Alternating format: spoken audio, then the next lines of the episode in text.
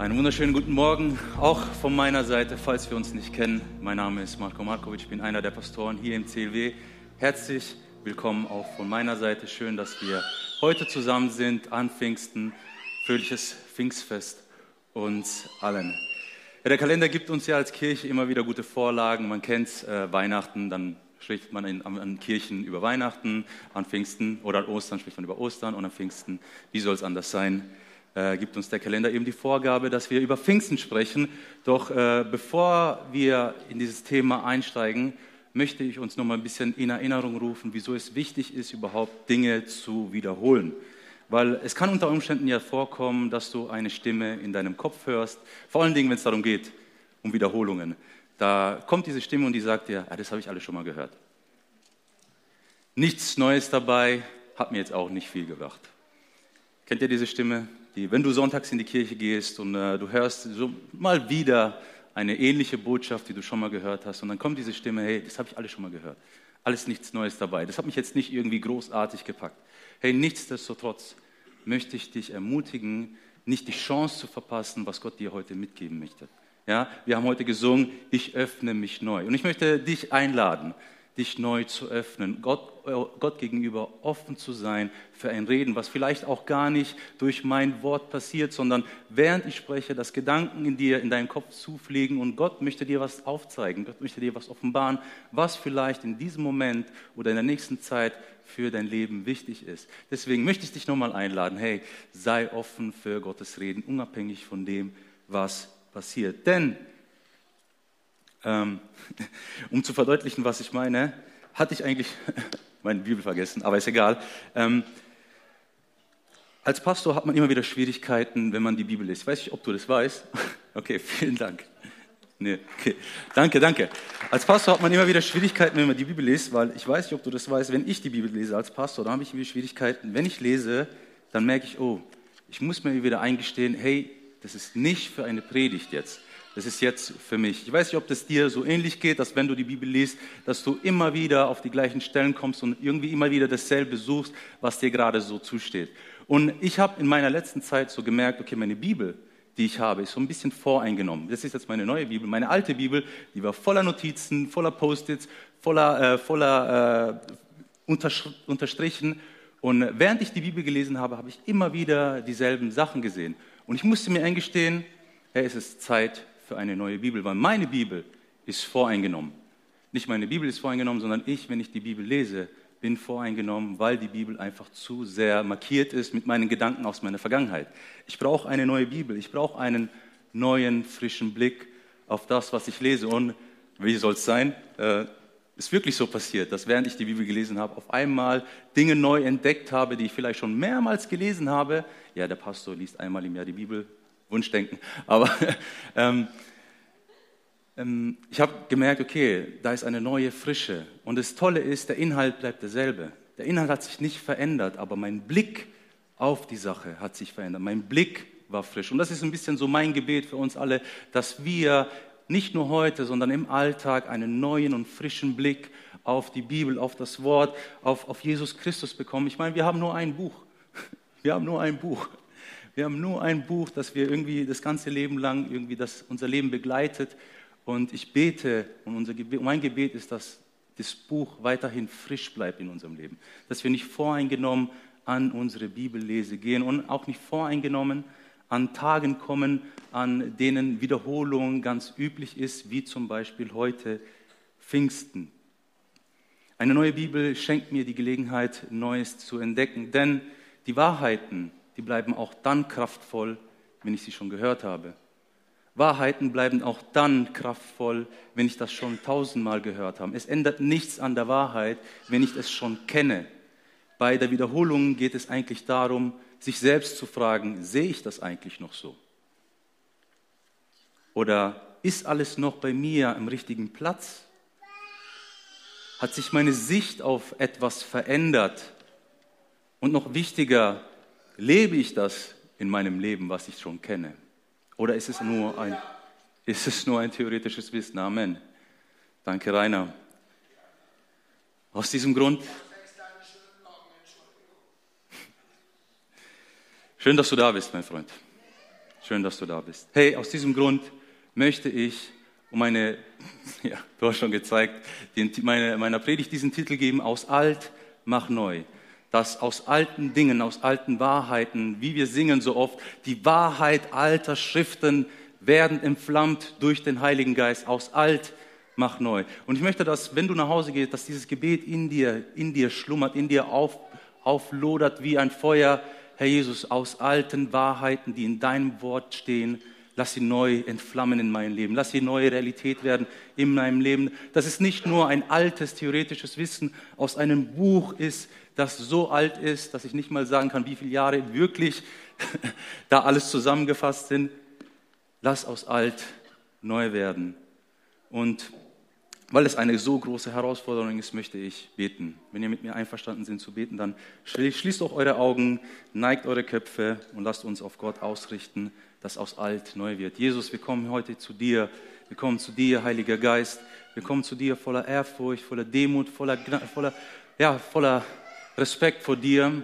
Und wir beten dich an. Und wir bitten, dass du heute wirkst, dass du heute durch mich, durch die Gedanken, durch das, was heute passieren wird, Menschen bewegst, Menschen berührst, dass du zu Menschen sprichst, dass neu, dass alte Dinge, die vielleicht im Leben irgendwie verborgen sind, aufbrechen, dass Neues hervorkommt, dass neues Leben hervorkommt. Jesus, wir beten, dass du wirkst, dass du dich verherrlichst, dass dein Name groß wird. Und wir beten, dass du aus alt neu machst. Ich segne diese Menschen heute, ich segne die Leute, die auch zu Hause zuschauen in deinem Namen und wir vertrauen auf dich. Wir geben die Kontrolle ab und geben dir alle Ehre und sagen, du bist Herr, du bist König. Ja, wir vertrauen auf dich. Und wenn du mit mir einverstanden bist, dann schreib mit mir gemeinsam Amen. Amen. Genau. Heute habe ich das Privileg, eben über Pfingsten zu sprechen äh, und an Ostern. An Ostern, äh, am Karfreitag war das Karfreitag. Und wir möchten heute ein bisschen klären, so was ist der Ursprung von Pfingsten? Wie hat sich Pfingsten in den Jahrhunderten entwickelt und was hat Pfingsten heute noch mit mir zu tun? Das Pfingstfest hat ja wie viele andere äh, christlichen Feste einen jüdischen Ursprung. Und die jüdische orthodoxe Community feiert heute das Wochenfest. Und das kannst du nochmal einblenden. Shavuot. Sag mal mir Shavuot. Shavuot. Ja, jetzt, jetzt hast du ein hebräisches Wort gelernt. Das Wochenfest. Das Shavuot-Fest ist neben dem Peschach eines der größten Pilgerfeste des Judentums. Jeder israelitische Landwirt sollte zu den damaligen Zeiten, jetzt machen wir einen Sprung in die Vergangenheit, ja, jeder israelitische Landwirt sollte an Pfingsten seine Erstlinge, seine Ernte als Gabe nach Jerusalem bringen. Also was ist ein Erstling? So das Erste, was nach, nach dem Winter aufgesprossen ist, die ersten äh, äh, Ehren und, äh, nee, nicht Ehren, der erste Weizen, der hochgesprungen ist, den sollten die Menschen sammeln, die Landwirte sammeln und nach Jerusalem bringen, in den Tempel als Gabe Gottes. Man sollte dadurch zum Ausdruck bringen, seine Abhängigkeit zu Gott.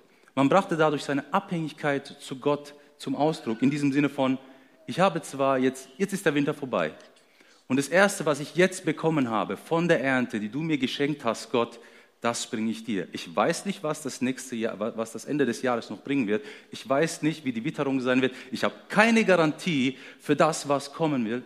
Aber ich möchte meinen, mein, mein, mein, mein Vertrauen zu dir zum Ausdruck bringen, indem ich dir das gebe, was ich eigentlich brauche. Nach dem Winter, das Erste, was ich eigentlich brauche, um zum Leben, das Erste, was ich brauche, um zu überleben, um das, das, das zu sichern, was für mich und meine Familie wichtig ist, das gebe ich dir.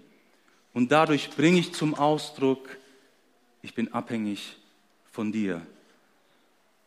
Ich bin abhängig von dir. Denn ich drücke damit aus, Gott, du bist derjenige, der mein Leben in der Hand hat. Gott, du bist derjenige, der meine Arbeit Gelingen schenkt. Du bist derjenige, der, Vertrau der, der Wachstum schenkt. Du bist derjenige, der das Feld, das ich bearbeite, das ganze Jahr über segnet. Anders ausgedrückt, ich gebe die Kontrolle ab. Ich gebe die Kontrolle ab. Ich mache meine Speicher nicht voll, ich horte nicht, ich sammle nicht. Ich gebe die Kontrolle ab und ich vertraue dir voll und ganz. Anders gesagt, ich hamstere nicht. Anders gesagt, ich habe keine Panik. Anders gesagt, ich habe keine Angst. Nein, ich möchte Vertrauen ganz praktisch ausüben. Hey, wo kannst du Kontrolle abgeben? Wo kannst du Kontrolle abgeben? Was kannst du nicht kontrollieren? Ja, der, der, der, der Seemann, der konnte sein Feld bestellen. Der Seemann, der konnte sein Feld umgraben. Das ist das, was der Mensch kontrollieren kann. Aber was, kann, was konnte er nicht kontrollieren? Die Witterung, die Wetterumstände, den Wachstum seines Samens. Wir Menschen haben die Neigung dazu, das kontrollieren zu wollen, was wir nicht kontrollieren können. Und da, wo wir Verantwortung übernehmen können, das wollen wir nicht tun. Ich möchte dich nochmal einladen zu sagen, hey, was, wo kannst du Kontrolle abgeben? Wo kannst du Kontrolle abgeben und sagen, Gott, ich lasse es dir.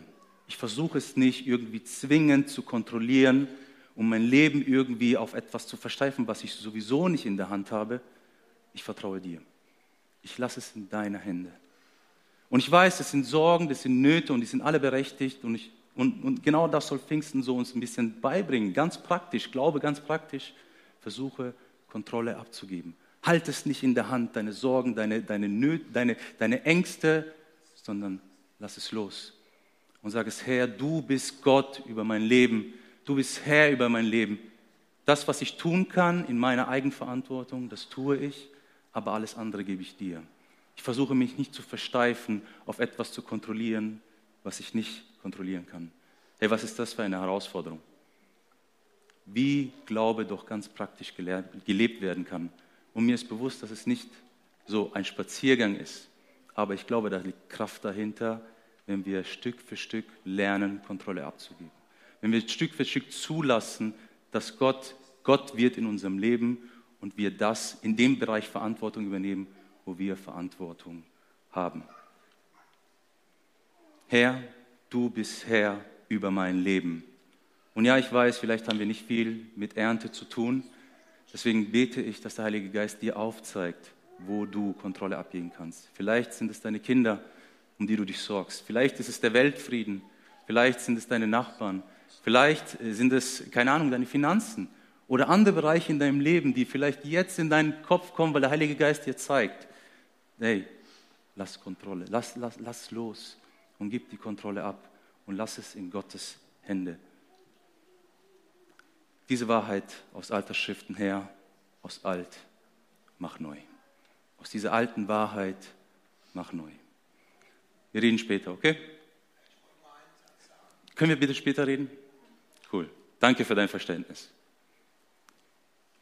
An Shavuot wurden neben den Erstlingsgaben aber auch an eine Sache gedacht. Ja, also Feiertage sollen ja dazu helfen, dass man sich an etwas erinnert, dass man gedenkt an etwas. Und die jüdische Community, die erinnert sich an die Gesetzgebung am Berg Sinai. Gott schenkt seinem Volk den Diener, äh, und seinem Diener Mose die Gesetzestafel am Berg Sinai. Das Volk Israel, das 400 Jahre unter Sklaverei in Ägypten gelebt hat, dass dieses Volk wurde befreit durch die mächtige Hand Gottes. Sie haben Wunder erlebt, sie haben gesehen, wie Gott wirkt. Sie sind durch die Wüste gewandert, sie haben gesehen, wie ihre Feinde zerschlagen wurden. Sie sind auf übernatürliche Weise durch das Rote Meer gegangen und sind am Berg Sinai angekommen. Und dort waren sie ein Jahr am Berg Sinai. Und Gott schenkte dort am Berg Sinai seinem Volk sein heiliges Wort, die Torah. Und das Gedenken an dieses Ereignis ist insofern wichtig aus drei verschiedenen Gründen. Der erste Grund, die Torah also das Gesetz bietet einen Rahmen. Kannst du es hinter mir einblenden?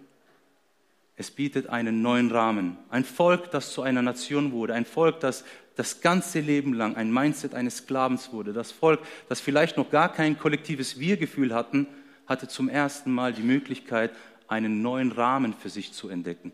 Wie gehen wir miteinander um in einer Gesellschaft, die sich gerade gegründet hat? Wie gehen wir miteinander um in Frieden und, und Harmonie? Wie können wir ein Miteinander gestalten? Und es war sehr, sehr wichtig für ein Volk, was vorher gar nicht wusste, wie das funktioniert, weil sie waren nur Sklaven. Sie waren nur Sklaven und dann haben sie zum ersten Mal einen Gesellschaftsvertrag bekommen von Gott. Wir heute leben noch unter einem ähnlichen Gesellschaftsvertrag. Dinge sind geregelt, die wir als selbstverständlich annehmen, aber weil wir freie Menschen sind in einer freien Gesellschaft. Anarchie würde nur Chaos bedeuten. Und genauso war es für dieses Volk wichtig, nachdem sie aus der Sklaverei befreit wurden, 400 Jahre in der Sklaverei, zum ersten Mal ihre Freiheit so zu leben, dass sie in Frieden und Harmonie miteinander leben. Es ist sehr, sehr, sehr praktisch, was die Bibel uns hier zeigt. Ein Zusammenleben, das in Harmonie und Frieden gestaltet wird. Das ist ein Geschenk Gottes, was er dem Volk gegeben hat. Daran gedenken wir auch an Pfingsten. Ich merke schon, okay, ganz viele, hey, wieso reden wir eigentlich nicht über den Heiligen Geist? Wieso reden wir eigentlich nicht über den Heiligen Geist? Kommt noch, okay? Bitte. Das, äh, zweite, äh, der, der, zweite Grund, wieso die Tora so wichtig geht, die, die, das Gesetz ist ein Erzieher. Das äh, lateinische Wort Pädagogicus. Es ist ein Erzieher. Dieses Volk hat ein ganz bestimmtes Selbstbild. Ein Bild von, eine, von einem Sklaven. Sie kannten nur das Leben eines Sklaven. Sie kannten nur, was es bedeutet, ein Sklave zu sein. Viele sind als Sklave geboren und gestorben. Viele haben Denkmuster, Grund, äh, Gottesbilder, Gewohnheiten und Selbstbilder entwickelt, die ausschließlich unter diesem Sklavenbild geprägt wurden. Die Tora sollte wie ein Spiegel der Seele genau auf dieses Selbstbild zeigen und darauf aufmerksam machen, hey, du bist kein Sklave. Anders ausgedrückt, äh, beziehungsweise in der Forschung hat man vor, vor, vor kurzer Zeit herausgefunden, dass das Selbstbild, was ich von mir selbst habe, und von wie ich mich verhalte in verschiedenen Situationen, das ist geprägt bis im Alter von acht Jahren. Anders gesagt, bis ich acht bin, lerne ich bestimmte Verhaltensmuster an, die dann in meinem Leben, auch wenn ich 40, 50 oder 60 bin, im Hintergrund wie eine App ablaufen, die sich updatet. Und manchmal tue ich Dinge, ohne dass ich weiß, wieso ich sie tue, weil es einfach ein Automatismus ist in meinem Leben. Es sind Dinge, die laufen ab in, wie in, in einem Automatismus in meinem Leben. Und ich weiß gar nicht, wieso ich gewisse Dinge tue, aber die sind geprägt worden bis im Alter von acht Jahren. Und danach passiert es alles als automatisch. Und stellt, stellt euch mal vor, ein Volk, das nur das Bild eines Sklaven hatte. Und ihm wurde das, das Gesetz gegeben, die Bibel gegeben, und die Bibel macht irgendwie Folgendes. Kennt ihr das, wenn ihr den ganzen Tag unterwegs seid mit Freunden, äh, ihr wart draußen essen, du hattest eine, eine keine Ahnung, irgendein, äh, mit Brokkoli oder mit, irgendwas mit Spinat, ja, und du bist die ganze Zeit mit Freunden unterwegs, ey, von morgens bis abends, und dann kommst du nach Hause und dann schaust du dir in den Spiegel, du äh, versuchst deine Zähne zu putzen und hast hier Spinat. Ist dir schon mal passiert? Noch nie passiert? Nur mir passiert? Okay, nur mir passiert. In diesem Moment dachte ich mir, was für Freunde habe ich, ey was für Freunde habe ich? Den ganzen Tag bin ich mit euch und ich habe ein großes Lächeln, ja? Bei mir ist es offensichtlich, ich habe nicht so ein kleines Lächeln, ich habe ein großes Lächeln. So, und wenn ich die ganze Zeit lache mit euch und ihr seht, ich habe hier was zwischen den Zähnen, dann sag mir doch was. Hey, wenn du so Freunde hast, dann überleg dir, ob das gute Freunde sind. Dann überleg dir mal, ob das gute Freunde sind. Oder vielleicht sind es gute Freunde, die, die dich nicht verletzen möchten. Ja? Die, die, die, vielleicht wissen meine Freunde, ich, hey, Markus schnell beleidigt, sag lieber nichts. Ähm, vielleicht bist du nicht so, aber ja, vielleicht bin ich so. Und genau das sollte das Wort oder die Bibel damals und noch heute machen. Es ist wie ein guter Freund, der dich darauf hinweist, hey, du hast da was. Kennt ihr das? Hey, du hast da was. Und dann machst du so, und jetzt ist weg. Ah, ah, noch ein bisschen. Du hast da was. Jetzt? Jetzt? Nein. Okay. Jetzt ist weg. Was für, was für eine Befreiung. Manchmal sehen wir Dinge gar nicht, die in unserem Leben offensichtlich sind. Dinge, die geprägt sind, seit wir acht sind oder in dem, Volk, in dem, im Fall vom Volk Israel, sie sind Sklaven. Sie wissen gar nicht, dass sie sich so verhalten wie Sklaven und Gott möchte ihnen zusprechen, ihr seid ein heiliges Volk. Ihr seid ein Volk von Priestern. Und genau dieser selbe Zuspruch gilt uns als Kirche noch heute. Deswegen ist es wichtig, dass wir feiern, dass Gott uns das Gesetz gegeben hat, die Bibel gegeben hat. Er ist ein Erzieher, die Bibel ist eine Erziehung, die uns aufweisen will auf Dinge, die vielleicht nichts mit Sklaventum zu tun haben, aber trotzdem sind es wie Spinat zwischen den Zähnen. Alle sehen es, nur du nicht. Und wenn wir die Bibel lesen und gute Freunde haben und es zulassen, dass das Wort zu uns spricht und uns auf Dinge hinweist, die in unserem Leben vorhanden sind, dieser Spinat, und du weißt ganz genau, was für ein Spinat du in deinem Leben hast, wie ich weiß, welchen Spinat ich in meinem Leben habe, dann haben wir die Möglichkeit, Dinge abzulegen, die wir gelernt haben und Neues anzunehmen. Ja, die Bibel sagt es ja. Legt das Alte ab und zieht immer wieder das Neue an. Legt das Alte ab und zieht das Neue an. Was soll ich Altes ablegen, wenn ich nicht mal weiß, was das Alte ist in meinem Leben? Hey, wie wichtig ist Bibellese, wie wichtig ist Gemeinschaft, wie wichtig ist Jüngerschaft, wie wichtig ist es, mit Jesus unterwegs zu sein, weil sonst in dem Bild eines Sklaven ausgedrückt wäre das Volk Israel zwar frei gewesen, aber immer noch unter dem Mindset eines Sklaven.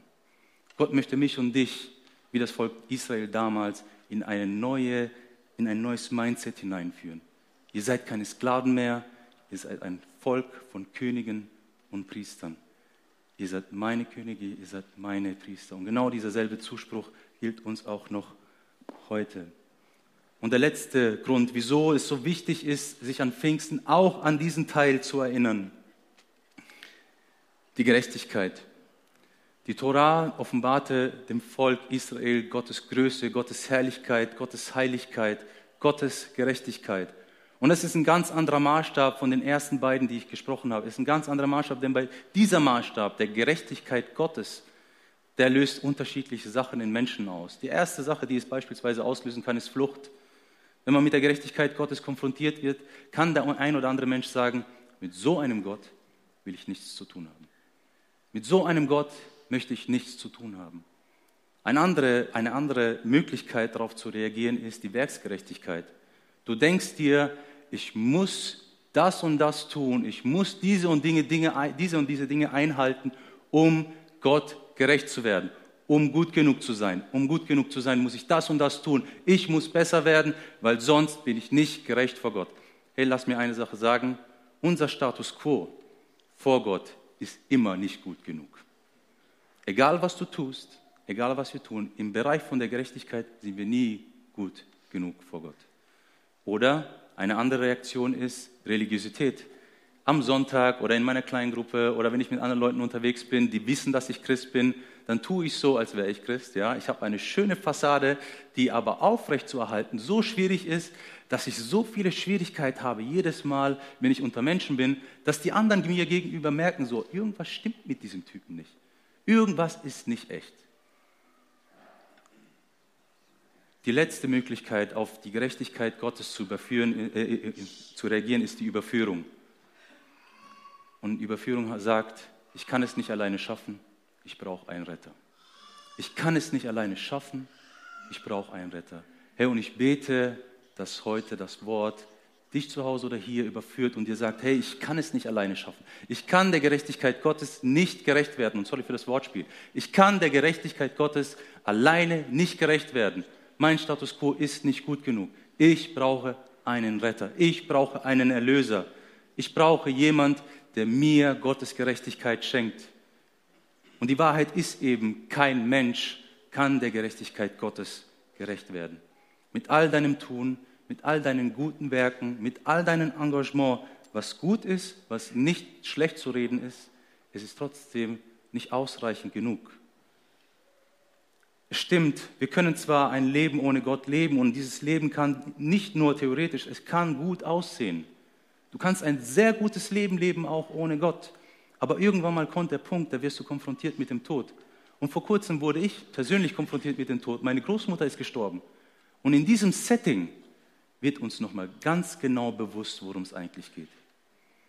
Wir brauchen einen Erlöser, wir brauchen einen Retter für eine Hoffnung, die nach dem Tod die über den Tod hinauswirkt. Wir brauchen jemanden, der uns zeigt, es gibt ein Leben nach dem Tod und unser Leben hier auf der Erde ist nur ein Fingerschnips.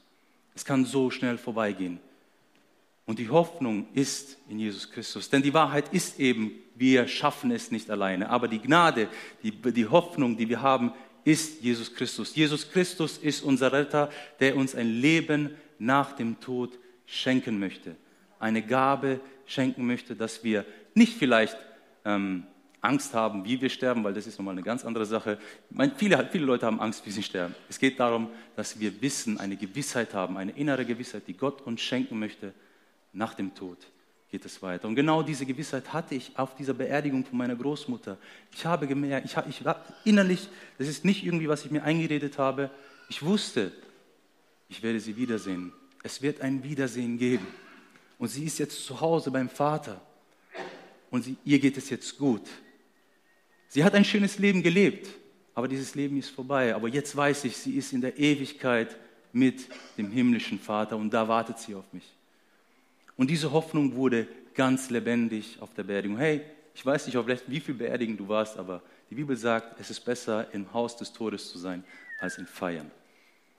Einmal im Jahr vielleicht auf eine Beerdigung gehen, tut uns gut, weil sie erdet, es erdet uns. Es zeigt uns, worum es wirklich geht im Leben worum es wirklich geht, auch im Leben hier auf dieser Erde und das Leben nach dem Tod. Der Ausweg ist Jesus Christus. Er ist der Retter. Er ist in diese Welt gekommen. Er hat die Gerechtigkeit Gottes zu 100 Prozent erfüllt und er möchte sie dir schenken aus Gnade. Er möchte sie mir und dir schenken aus Gnade. Er möchte sie, dass, dass, diese, dass, dass, ja, dass dieses Bewusstsein neu entflammt wird. Und mein Gebet ist, dass dieses Bewusstsein uns nicht kalt lässt, wenn wir von Jesus Christus hören, wenn wir von seiner Gnadengabe, äh, Gnadengabe, die er uns schenken will, hören, dass wir nicht kalt bleiben davon, sondern dass, dass Leidenschaft in uns auszündet. Und Leidenschaft muss sich nicht irgendwie ausdrücken in Geschrei oder sonst was, sondern dass es uns bewegt innerlich. Dass wir dankbar sind Gott gegenüber, dass wir wissen, okay, wir haben einen Retter, wir haben einen Erlöser, der unser Leben verändert hat, der uns das Leben nach dem Tod schenkt. Gott möchte dir und mir diese Gerechtigkeit schenken durch Jesus Christus. Lasst uns gemeinsam beten, dass diese Botschaft uns nicht kalt lässt. Lasst uns beten, dass diese Botschaft uns nicht kalt lässt, weil wisst ihr, unsere Arbeitskollegen, deine Studienkollegen, die sind die einzige, wir sind die einzige Bibel, die diese Leute lesen. Sie sind die einzigen, wir sind die einzigen Leute, die deine Studienkollegen, die deine Arbeitskollegen vielleicht leben, lesen werden in ihrem Leben. Sie werden die Bibel nicht in die Hand nehmen, aber sie werden dich sehen. Und wenn diese Leidenschaft in unserem Leben kalt bleibt, wenn die Botschaft von Jesus Christus in unserem Leben nicht lodert, wie sollen diese Menschen Jesus kennenlernen? Herr, aus alt, mach neu. Und ich weiß, es gibt manchmal Phasen, da flacht es ein bisschen ab. Und ich habe euch so eine, so eine Phase auch erlebt. Und zwar war ich in einem Gottesdienst nach einer langen Zeit, ähm, wo, ich, wo ich ein bisschen länger unterwegs war. Und kennt ihr das? Du willst Sonntag in den Gottesdienst gehen und natürlich jedes Mal, bevor du in den Gottesdienst gehst, streitest du dich. Kennst du das? Okay, dann passiert es wieder nur mir. Ich weiß nicht, so, nur ich habe Probleme. Okay, alles klar, dann passiert es nur mir. Okay, bin ich vielleicht zu ehrlich? Okay, alles klar. Also, ich will sonntags in den Gottesdienst gehen und mit meiner Frau haben wir es gestritten, natürlich, wie funktioniert, dann gehen wir trotzdem. Ne? Und dann gehst du hin und sagst, hey, ich, ich bin, hey, ist so ein schlechter Tag, so schlimm, ey, alles ist so kacke hier in diesem Leben, ich habe keinen Bock mehr und du schleppst dich trotzdem zum Gottesdienst und dann bist du da, sitzt so da im Lobpreis und denkst, ah ja, okay, alles klar, hoffentlich bald vorbei. Aber hey, die Leute wissen, dass du Pastor bist, die Leute wissen, dass du Christ bist, irgendwas muss ich doch machen, dann machst du halt eben deine Hände hoch, machst deine Augen zu und so. Sitz ganz vorne, weil dann sehen dich die Leute sowieso nicht. Also wenn du mich gestritten hast, setz dich immer ganz nach vorne, dann sieht keiner dein Gesicht, okay?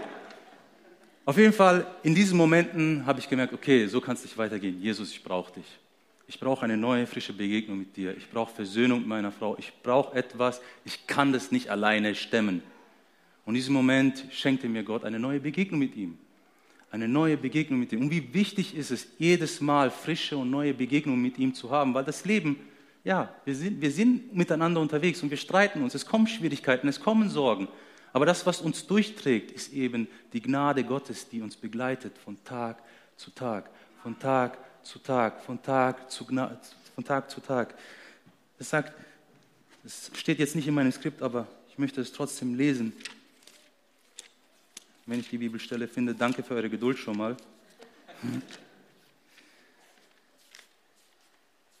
Jeder kennt diesen Psalm. Psalm 23.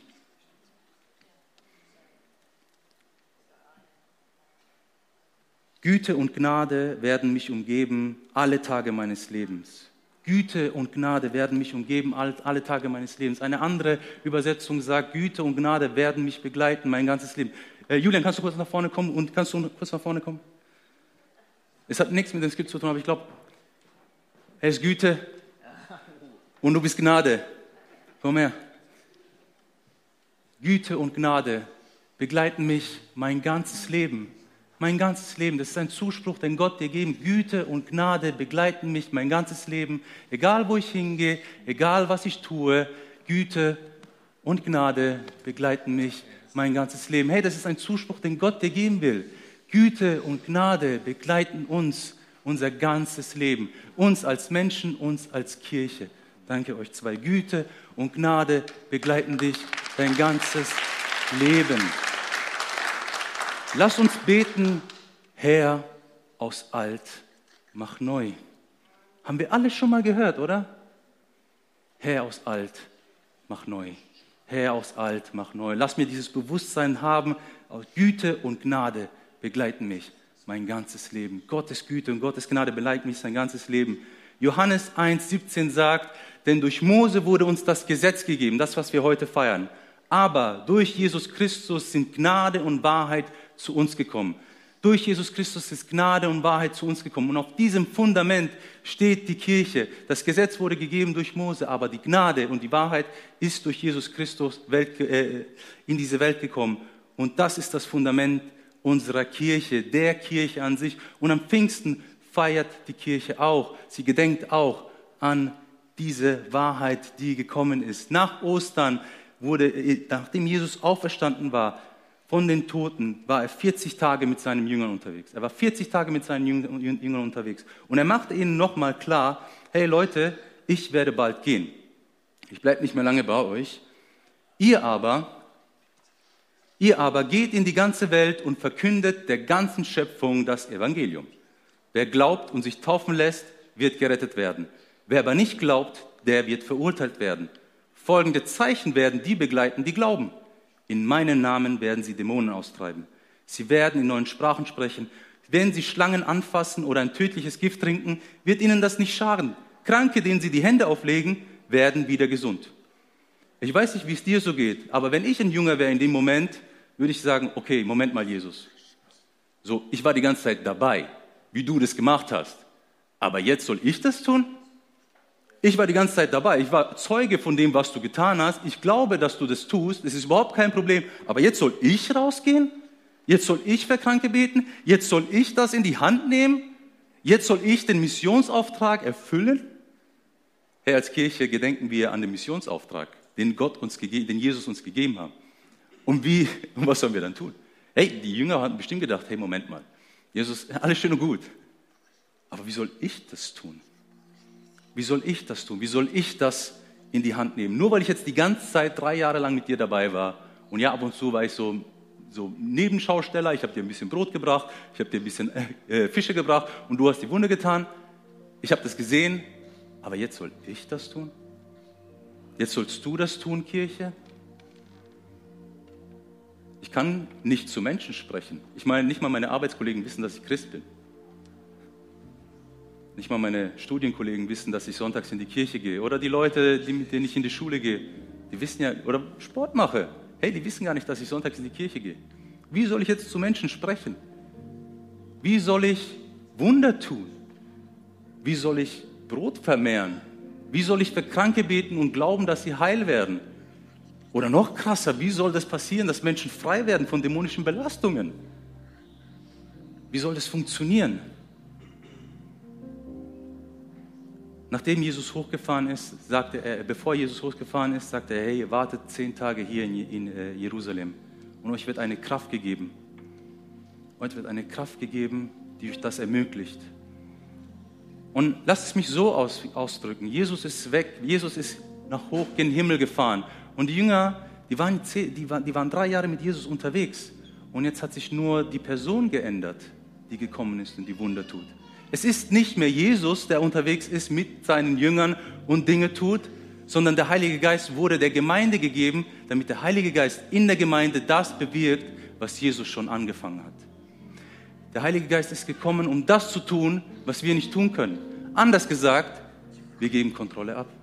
Wir geben Kontrolle ab und machen uns noch einmal abhängig von Jesus, von dem Heiligen Geist und sagen, das, was ich tun kann, das tue ich. Ich, mich, ich bin bereit zu gehen, Samarite. Ich bin bereit, Leute zu begegnen. Ich bin bereit zu beten. Ich bin bereit zu predigen. Ich bin bereit, das zu tun, was auch immer ich tun kann. Ich muss nicht die Welt retten, aber das, was ich tun kann in meinem Umfeld, das bin ich bereit zu tun.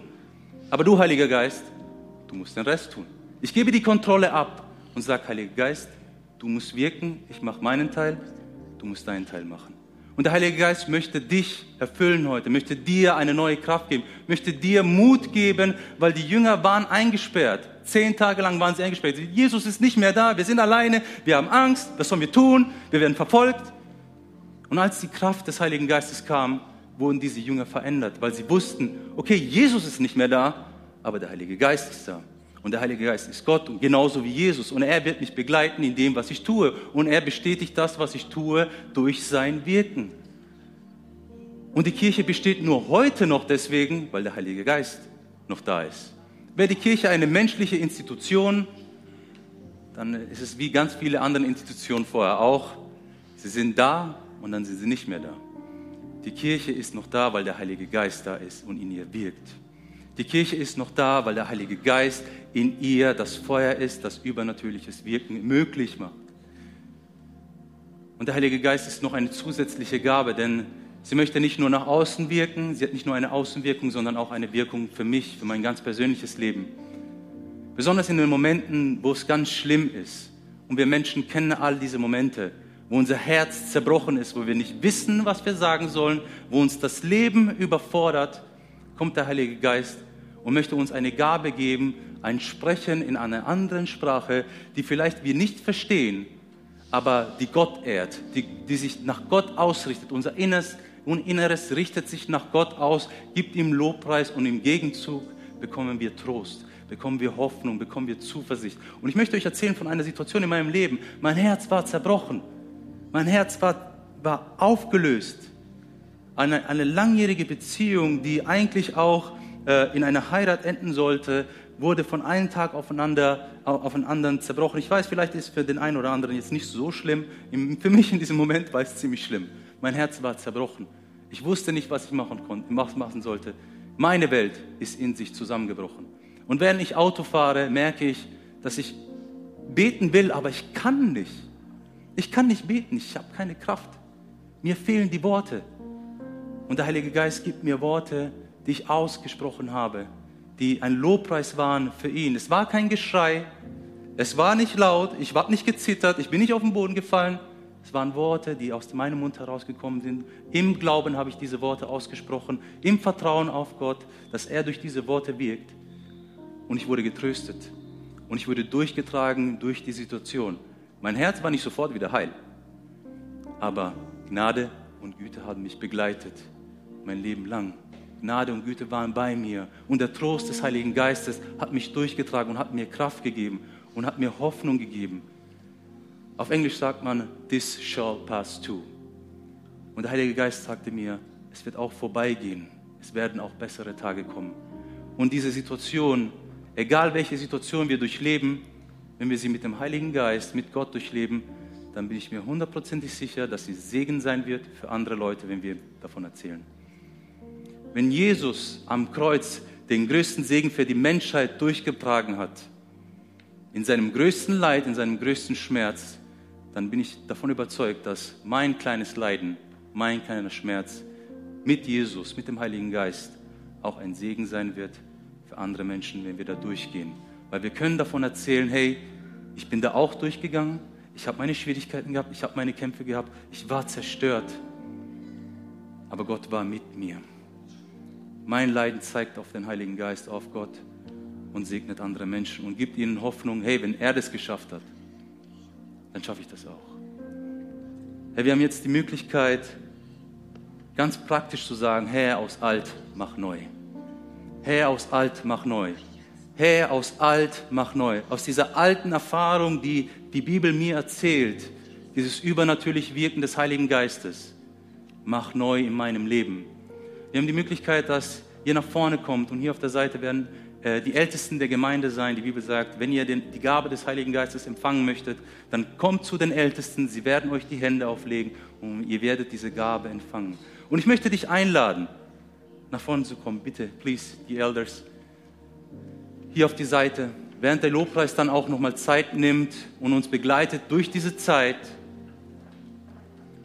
dass ihr für euch beten lässt und Gott ganz praktisch sagt, indem ihr aufsteht, nach vorne kommt und sagt, Herr, aus alt mach neu. Lass die Wahrheiten alter Schriften in meinem Leben neu entflammen. Lass die Wahrheiten alter Schriften in meinem Leben neu entflammen. Ich möchte diese Gabe weil ich kann nicht ohne dich. Ich möchte mich neu von dir abhängig machen. Und vielleicht geht es auch darum, Kontrolle abzugeben über unseren eigenen Stolz und sagen, ich stehe jetzt auf, ich komme nach vorne und ich überlasse es dir. Ich will nicht gucken, was passiert, sondern ich komme im Vertrauen auf dich und öffne mich vor dir. Wir haben hier gesungen, ich öffne mich weit vor dir. Ich öffne mich weit vor dir. Und ich möchte mich segnen lassen von dir. Und ich erwarte, dass du, Heiliger Geist, mein Leben etwas aus, aus alten Wahrheiten neu entflammst in meinem Leben. Ich gebe jetzt ab an Julian Ich möchte dich aber noch mal einladen, komm nach vorne. Die Menschen werden für dich beten, ich werde auch für dich beten. Und auch zu Hause, wir werden für dich beten, gleich noch mal, nachdem wir das erste Lied gesungen haben.